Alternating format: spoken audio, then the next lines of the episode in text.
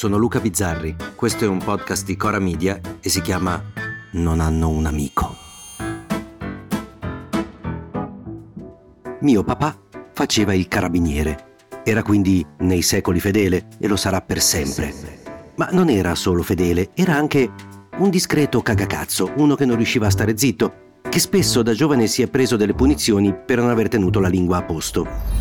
Una di quelle di cui mi ha parlato Fu quella volta che a un funerale di Stato di non so quale personaggio, di fronte allo sfarzo e alla pomposa retorica dei discorsi, si fece scappare che secondo lui la bara era vuota e gli fecero il culo a quadretti.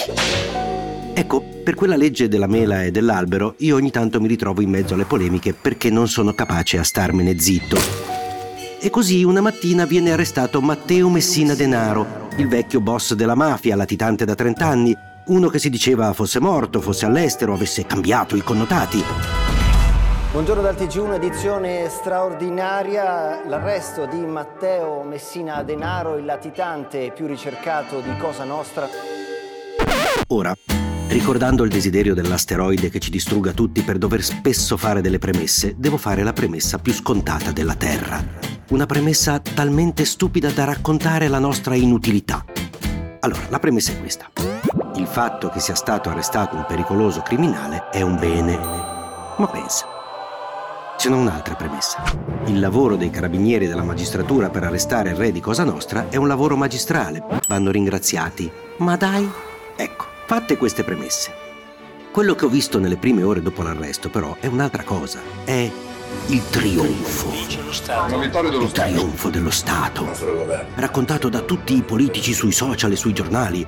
Ho visto abbiamo vinto, ho visto il grande colpo. E dentro di me ho pensato, ma davvero stiamo festeggiando l'arresto di uno che per vent'anni manco abbiamo cercato mentre trucidava ragazzini? Come scrive Roberto Saviano sul Corriere uno che ci è sfuggito per 30, restando esattamente a casa sua coperto da un sistema che siamo riusciti a smantellare, pare, solo perché quest'uomo ha un tumore al colon ed è gravemente malato. Davvero questo è un trionfo? Davvero è giusto che ci diamo le pacche sulle spalle, che il Presidente del Consiglio corra a Palermo e scomodi il nome di Borsellino, che ci sia chi parla di vittoria, vittoria. con la V maiuscola? E io voglio dire anche che è un giorno di festa per me, che ho cominciato l'avventura che mi porta alla Presidenza del Consiglio dei Ministri dalle macerie di Via D'Amelio. Purtroppo poi l'ho scritto e naturalmente uno che dice che la bara è vuota stuzzica le anime povere e offende i baroni della giustizia. Grazie a Dio uno dei primi indignati è stato Carlo Sibiglia, ex sottosegretario al Ministero dell'Interno, complottista, che pensa che non siamo mai stati sulla Luna e lì mi sono un po' tranquillizzato perché ho capito il livello degli offesi.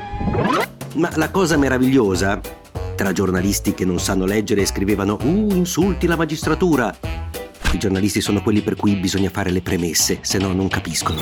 La cosa meravigliosa, dicevo, erano quelli che mi davano ragione e cominciavano invece con complottismi vari. Si è fatto catturare, c'è un accordo e cazzate varie per cui non sapevo più se stimare i miei detrattori o i miei sostenitori. In quel girone infernale che diventano i social in queste occasioni.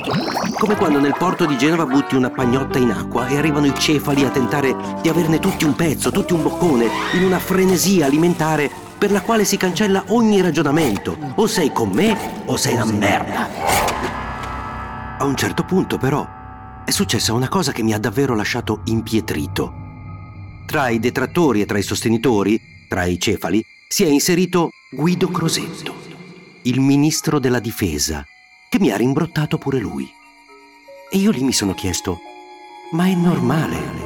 Un paese dove il ministro della difesa attacca, seppur bonariamente, ma vorrei anche vedere, un comico che scrive una cosa su Twitter. È una cosa normale, il ministro della difesa, in un paese occidentale. Ma cosa sta succedendo? Per fortuna però, ci sono persone che la mafia la conoscono, come Don Luigi Ciotti, che dopo qualche ora ha detto, non su Twitter, è un essere umano lui, ha detto questo. Ciò che preoccupa è rivedere le stesse scene e reazioni di 30 anni fa, il clima di generale esultanza, l'unanime plauso dei politici, le congratulazioni e le dichiarazioni che parlano di grande giorno e di vittoria della legalità. Non vorrei che si ripetessero gli errori commessi in seguito alla cattura di Rina e di Provenzano. Io rivedo le stesse scene, reazioni di 30 anni fa, ma io vorrei che non si ripetessero gli errori commessi in seguito alla cattura di Rina, poi di Provenzano. Ringraziamo Don Ciotti, che ci mette in guardia di fronte a una bara che potrebbe essere vuota. A domani! Se volete commentare, se avete idee o suggerimenti per nuove chat di WhatsApp o testimonianze di nuove chat di WhatsApp, potete scriverci a nonanunamico@gmail.com o nonanunamico@coramedia.com. Anche per gli insulti, prendiamo anche quelli. Non hanno un amico è un podcast di Cora Media scritto da Luca Bizzarri con Ugo Ripamonti. La cura editoriale è di Francesca Milano. La post-produzione e il sound design sono di Filippo Mainardi. La supervisione del suono e della musica è di Luca Micheli. Il producer è Alex Peverengo.